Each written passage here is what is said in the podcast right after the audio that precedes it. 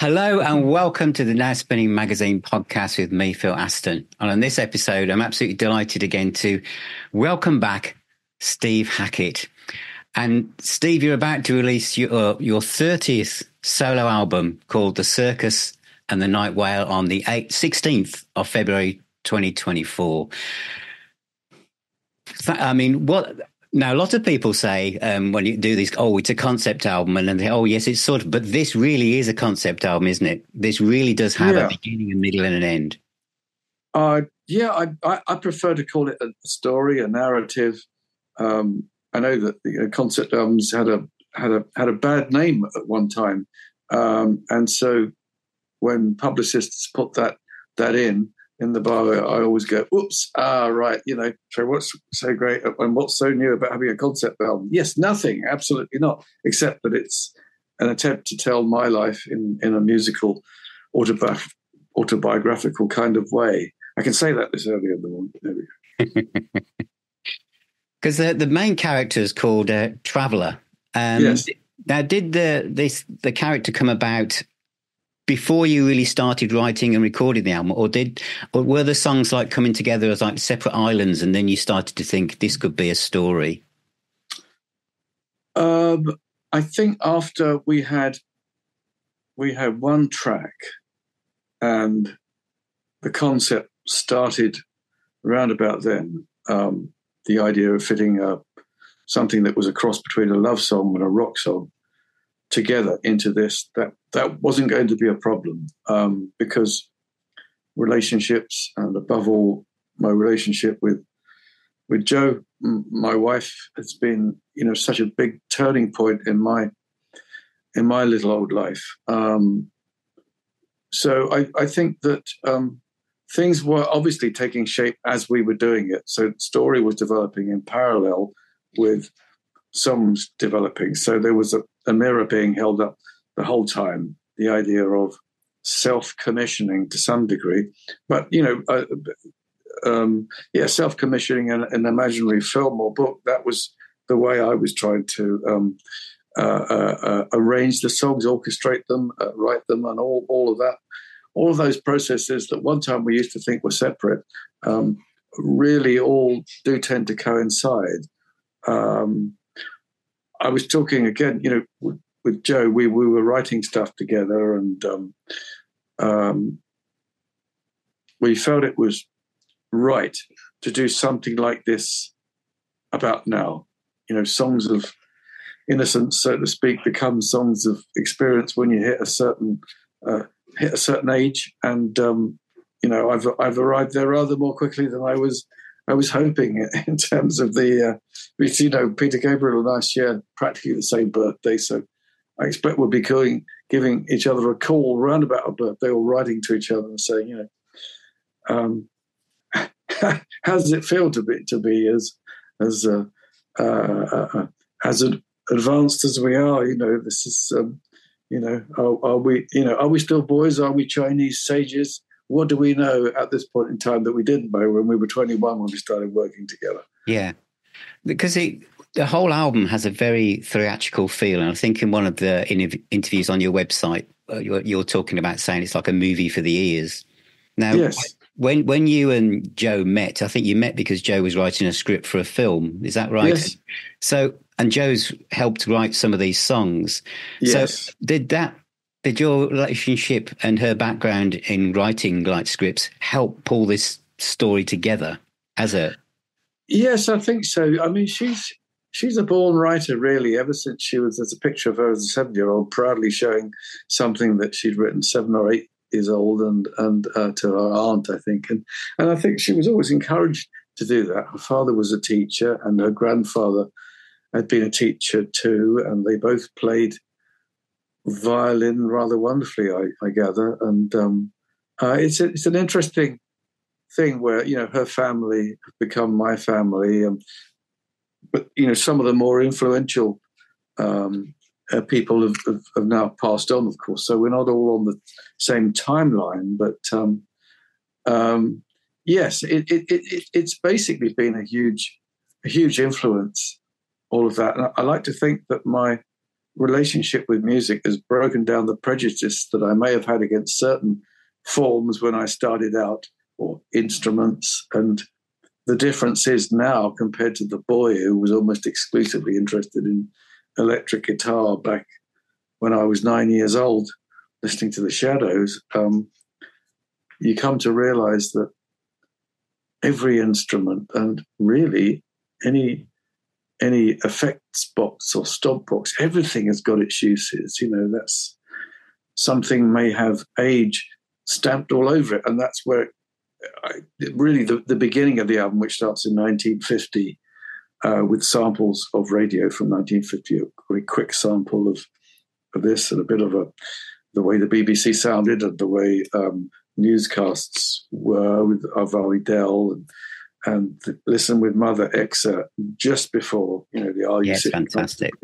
All of that, they're all portals into, and they're ways of framing the album to try and start the album with these various, um, I suppose it's decoys in, in, in a way. Yes, a, a rock album that starts with anything but rock and and anything but modern for a good minute or so before anything anything starts that's vaguely rock and roll, steam trains meets babies meets... Yeah, it's a, you must have had a lot of fun pulling that collage of sound together. Yes, that's right. You're quite right. It's it's it's it it is a collage. Um, it's a collection a collection of sounds. More, more you know, in, in a way, it's, it's like audio traffic. That was what was yeah. going on. This is going on as I when I was born and screaming my head off for the first year I was born, giving my parents no sleep whatsoever for the first year. And, um, uh, but yeah, that was, that was it. You know, babies are disorientated, and London, the first track, People of the Smoke, refers to London. London, um, the nickname for London is the smoke, was yeah. the smoke, the smoke. So that's, there's no implication of people actually smoking any wacky-backy or anything like that. People of the Smoke refers specifically to London nineteen fifty, the pollution, post-war yeah. recovery, bomb okay. sites. Uh, London very, very busy, but very dangerous. Uh, a very dangerous place for, for young lungs. Um, yes, all of all of that goes into the making of the record. I almost said film. That there's actually a very nice video from Yeah. first track that Paul Gosling did, and Fantastic. There's a very nice video for the other end of the album, the track Wherever You Are. Very, very different. You know, one's black and white, the other one's colour. Um, evolution of of things, my life story. It's all it's all mixed up together. Yeah, it's, it's what it comes across as being like. It would make a good film or a, a good book as well. As you say, the videos are really good and they illustrate it as well. And then the second track in is Taking You Down, um, which is it's about like a dubious childhood acquaintance. Yes. Uh, and um, and it's got a very kind of bluesy, almost Purple-esque feel at the very start. Um, yes. It's got a lovely feel to it. Uh, and then the next one, Found and Lost, deals with first love. Yeah. And I love the orchestral, like Spanish guitar and the laid back late night feel to the track. And there's a little bit of Genesis sprinkled on the top there to, to my to my ears. But it's oh, very emotive, very emotive. Yeah. I love the way it switches to that kind of late night feel as, as yeah, well. Yeah, it's it's different, isn't it? It's, yeah. it's dark, dark and smoky, but in a different way, in in a sort of Blue Note Club type type manner. The harmonica at the beginning, which was my first instrument, but it's it's a sort of wail rather than a. It's not trying to be raunchy. It's trying to be spooky and take you back there to that sort of thing that you, you get from saxophones and um, um, brass instruments that we associate so much with with the Blue Note era. Of yeah, yes, that's right. All those classic, classic jazz covers, yeah, re- recordings, yeah. and those classic covers, of course, which. Um, We're usually in half light. That's right. We're usually in close up, up, up to the microphone with a, a single spotlight that, that, that the soloist would be lucky to get. But all those, you know, marvelous albums that were done um, in that fifties era, uh, it's it's an echo. It's an echo of that. Yes. And the, the next one, Enter the Ring, which it has a real feel of then and now, because obviously I think this is probably the one with the, to me, the most Genesis-esque yes. elements to it, but it's still very, yes. still very now. There's also kind of like the, there's a bit of Yes and Wishbone Ash in the vocals, and there's lots of dips in and out to, to the past, but it's got some fantastic guitar runs and, and lovely vocal lines as well. Um, Was this a song that when you put this together, you, you're aware of kind of mirroring the yeah. then and now? There was, uh, when I was working with Genesis in seventy-one, we were doing Nursery Crime, and there was a song that was almost like this. Um, and we didn't quite have that instrumentation, uh, but it was a fleeting moment of something that always haunted me. So I thought, um, uh, it's not a particularly original Um, a chord sequence, but it, it the twelve-string guitar set the, the tone for so much of when Genesis called things guitar-based. I was sort of, you know, guitar-based songs as screaming, loud, yeah. bluesy stuff. A guitar-based song for Genesis was invariably twelve-string, either acoustic or electric, Rickenbacker or Uh, one of the many that we that we seem to possess between all of us, um, and um, in those days uh, there were bass pedals prior to the arrival of Taurus bass pedals, with their kind of brassy, almost overdriven sound. Uh, there were Vox bass pedals that I remember Mike Rutherford used to put through a fuzzbox sometimes. So he was always heading towards the sound that was eventually uh, a Taurus pedals. So, uh, and Taurus, of course, tried to emulate the sound of the low end of of of, of, of a Moog synth analog days. Uh, so we're doing an impression of an impression of an impression, because it's modern keyboard trying to sound like a seventies uh, uh, uh, a bass pedal set, doing an impression of of a um, of uh, you know keyboard at that time. Yeah. So sort of brassy overdrive. That in, in a way, the brassy quality of that and the static nature of that um, means that we've just got strumming. We've got very um, instead of dense wall of sound textures, we've got um, uh, that. gentle strumming sound and, and bits of harpsichord and bits of uh, bits of harp and various bits of keyboard, but they all sort of float in and out. You know, you don't get too many repeats. And and a thunderstorm, which was going on while we were recording this, and so we caught, yeah. we stopped and caught the the um, uh, the thunderstorm and and and used it as a way to. to bring it in as a kind of um, as no, a link. It works really well. Yeah. Yeah. So I'm I'm I'm proud of the fact that it wasn't an off the peg uh, uh, one, that it was a bespoke, tailor made uh, uh, storm going on at the time, and and the sound of that rain was literally going on outside the window. It was it was really heavy, and um, uh, we did it in, in two passes because we had uh, a, a mono microphone. So we got one side, then we got the other, and yeah. put them together. But they were both from the same same Storm. thunderstorm, yeah. and um, I, I love the sound of that. That's just no, it's really so really beautiful.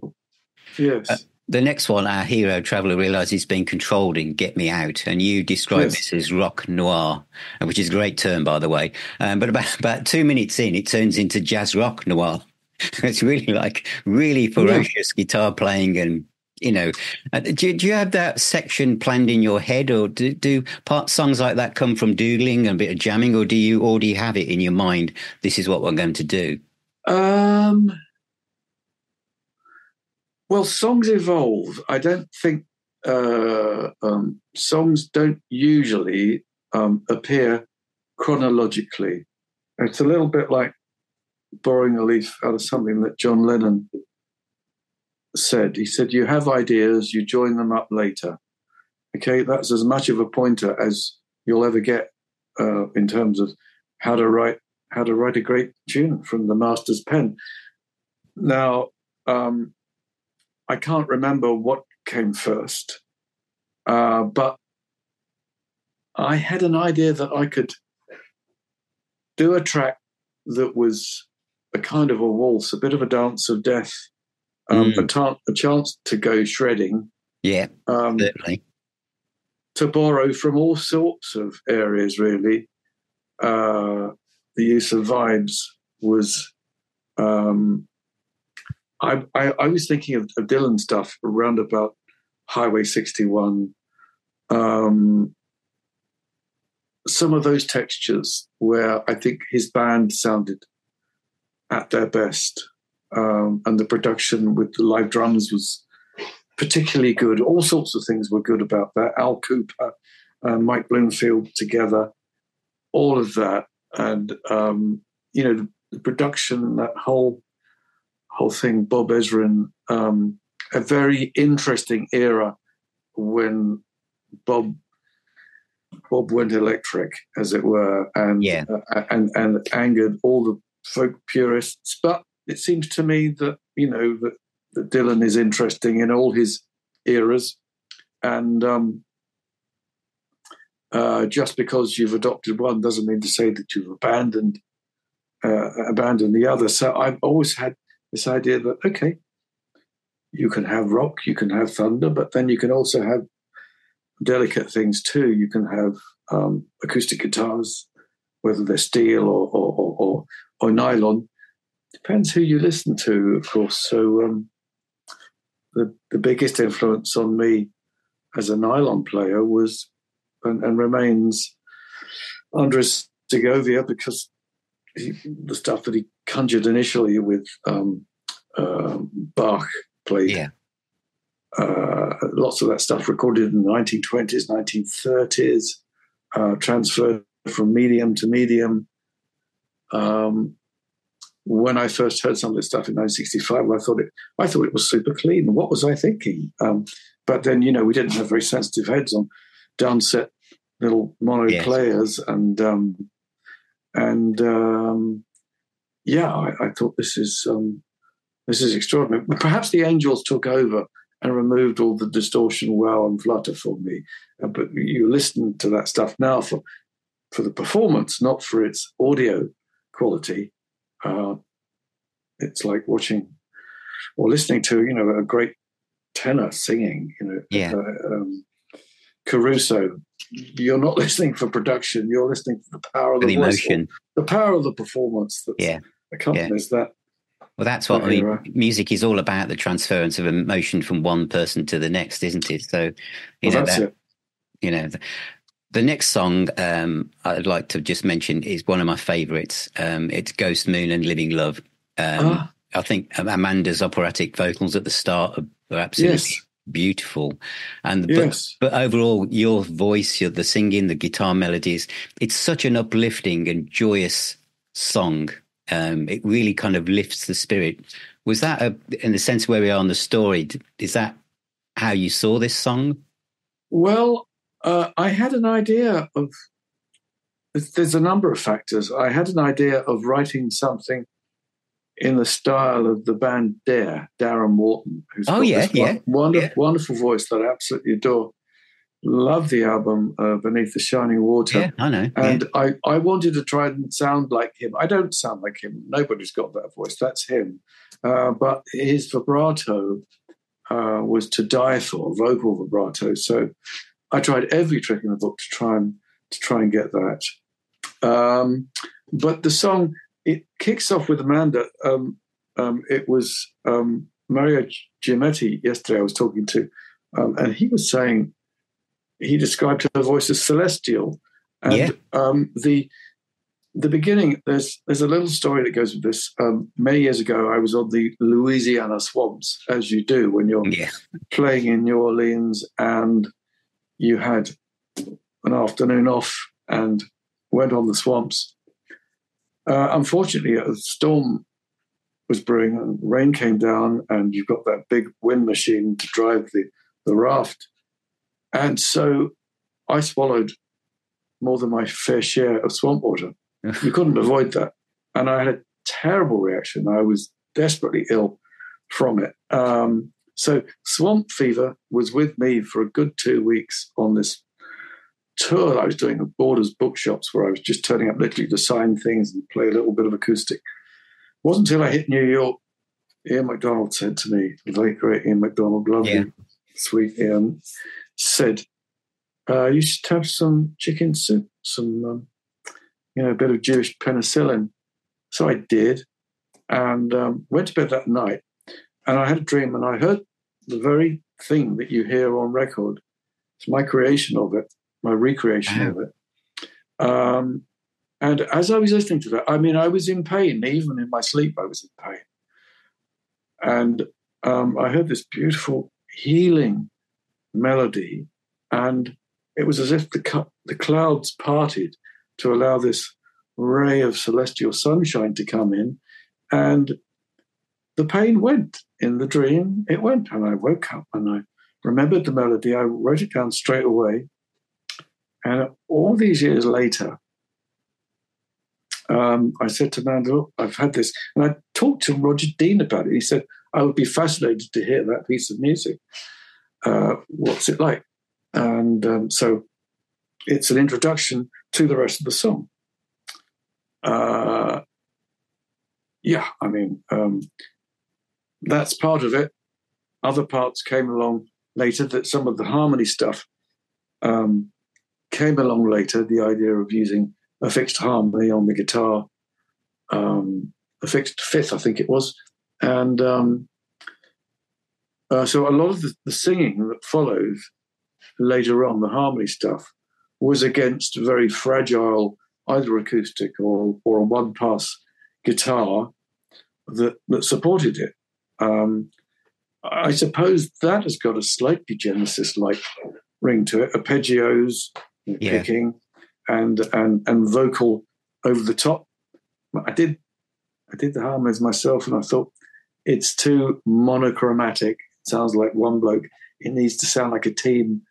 So um, again, uh, Amanda was both part of the song at, at all aspects, but um, we did that, and, and, and again, it, it, the feeling of the sun comes out. When I do harmonies with her, it sounds so much better because um, she's an octave up. It's sunnier, so yeah, you'll yeah. hear a combination. You'll hear a combination of voices uh, with uh, myself and Amanda uh, that we've used on quite a lot of albums now. But I, I can't get enough of it. It's um, no, it's a it's a beautiful song. And then, of course, the, the next two is a complete change in direction with the, there's that kind of really Eastern feel with Circo Inferno and Breakout, where you right. absolutely turn your guitars up to eleven.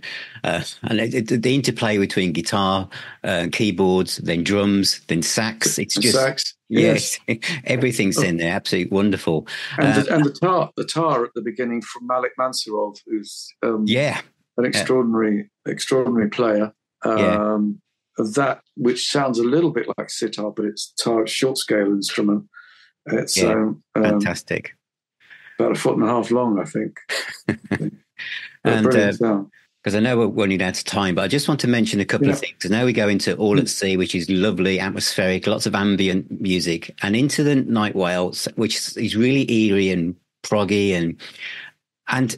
What's happening to a traveller at that point? Because he's well, literally, it's, is that he's at the end of his rope, or life's about to change completely? Yes, I, I think uh, uh, the album for the first half is is more literal, I like to think, in, in, mm. in my mind. The circus as a sort of euphemism or symbol for all things to do with music and performing in a travelling band, a travelling circus. Um, but as it continues, um, the album borrows more from other stories, well-known stories, uh, being swallowed by whales. It's Jonah, it's Pinocchio, it's all those things. But it's also it's the leap of faith that um, accompanies this, where we were thinking, Joe and I, we were thinking, um, uh, we should make this more symbolic. Um, and a third person, this idea of of um, everyone's life journey being their own hero's journey. Um, everybody goes through this. Everyone goes through the various transformations and transcendences that happen. And, and the Night Whale was the idea of um, facing the very thing that you didn't want to face, doing the most difficult thing, but in order to clear space for something uh, a, a better, greater, and, and necessary at the end of it. And for me, it was pulling away from certain um, restrictive relationships. Um, I, I felt I had to go go through that.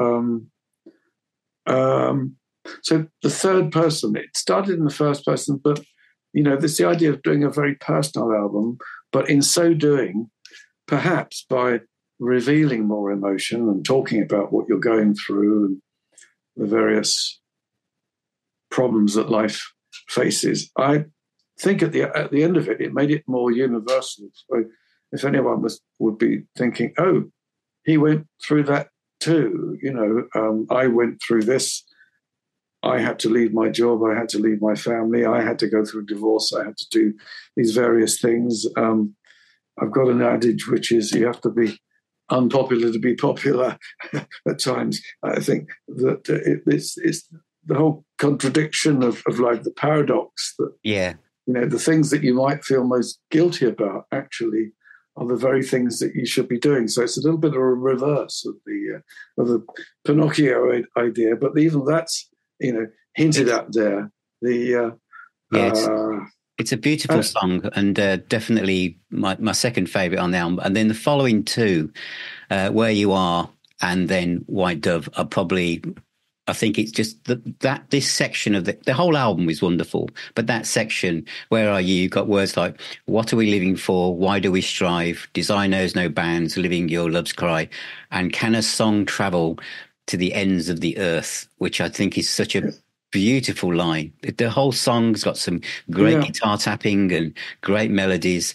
And of course, the way it ends with White Dove, your absolutely exquisite, um, you know, nylon guitar playing. I mean, that's why I think I've always started the conversation. The whole thing just pans out like a just wonderful musical and visual journey for the ears. Thank you. Well, I, um, I, I think that, you know, nylon guitar and, and um, the muse that alights for that is very different, or it seems to me, it's almost like a different god. You're playing the electric guitar. Um, they're both as, although I know one would think of the uh, electric guitar as a, a delinquent instrument that, that does all the things that are opposite to a nylon. You know, nylon seems to be all about resolve. Um, that's the way it's used on the album. But you know, uh, electric, it's um, it's angst-ridden, and and um, it's still that screaming child trying to um, justify its existence in in in the world. I noticed also I was affected, you know, quite profoundly by the death of Jeff Beck, who I'm such a huge fan of, and um, I noticed on one of the things they put up on YouTube that he'd always considered himself to be naughty, which is a word that you would use for a child, but if there's a naughtiness in it, it he was constructively perhaps always doing these things that guitars were f- forbidden from doing, or no one had dreamt it up. So I understand the use of of the word, and um, and as I was playing, as ever, I was thinking, um, is this a tone that he would have liked? You know, would he have approved this use of of tremolo arm? Um, uh, because obviously, you know, he was king of tremolo arms, no yes, doubt about was. that. And um, and in terms of someone tonally, totally in control of his instrument, or so it seemed to the rest of us. Um, That use of clean one minute, distorted the next, whammy bar, not volume pedal, but you know, volume pot on the guitar. Um, you know, quite a juggling act, all of that. Um, so, yeah, I, I, I felt I, I was paying homage, if not jan, uh, channeling, and thinking, you know, I hope this is, I hope this is worthy of what he has shown us that guitars can do. Well, it's a wonderfully varied and cohesive album, and I think it shows every aspect of your musical personality as you've developed over the years, and it all just fits in so well together. Um, the album comes out on the sixteenth of February, and I yeah. understand there are, you can still pre-order some signed copies, can't you, from Hackett Songs? Is that correct? Yeah, I'm I'm about to, uh, I've got a short visit to Norway, and I think that at the end of that, I gather some some production cop- copies have arrived at Sandbag now, so I've, I I need to sign those. I'll be doing it as soon as I, I can. It may be the vinyls have arrived first of all. Um, I'm intrigued to see what the uh, what the sleeve will look like. Yeah, it's fantastic artwork. It's meant to be a big a big mouth. Um, yeah, the mouth of the whale and swallowing the circus. And yeah, um, uh, audio wise, I'll I'll be listening to C D because because I do. Um, but um, I think, you know, visually, like you've got album sleeves there. Yeah. Um, I'll be I'll be interested to uh, to see how it how it blows up. I get to see it. I want to see it on the big screen, really. Fantastic. And do you, will you be touring the album um, as well? Yes, I'll be. Um, I'm I'm off on tour very shortly to the States. Um, I'll be doing a selection of things from the album, um, as well as other things, of and course. Celebrating other eras, including um, a fair amount of celebration of uh, Lamb Lies Down on Broadway as well, but not exclusively, because no. I'm not doing the whole thing. I'm doing what yeah. I think is, is um, some of the strongest moments from it in an attempt to keep everybody happy, of course. But yes, of course. One tries. Yeah, indeed. Well, thank you so much, Steve, for all thank of you. your time. And remember, the album Circus and the Nightwhale comes out uh, on February the sixteenth, and I'm really looking forward to getting a copy as well. So thank you again, Steve, and uh, hopefully thank I'll you, talk Phil. to you again in the future. Thank you. Lovely. I hope to do so myself. All the thank best. You. Thank you. Bye. So a huge thank you to my guest, Steve Hackett. Um, and it's absolutely fantastic to talk about his new album, The Circus and the Nightwhale. Um, I wish I'd had a bit longer to go through some of the other tracks as well. It really is a fantastic album. And to me, it really illustrates the importance of an album. All of those songs that I mentioned, um, especially, you know, the songs that you can see on video on YouTube at the moment are all wonderful songs. But when you hear them together as the whole story, and this is such a theatrical album, it really, really brings it together and shows you that the album really is an art form, like a film, like a book, where you can really immerse yourself in it. So The Circus and the Nightwhale is out now, and you can get a signed copy from Steve if you go to hackett songs dot com. So thank you for watching. Thank you for being here. Please subscribe to the YouTube channel, to the podcast. We're on every platform. Visit now spinning dot co dot uk, and I shall see you all very, very soon.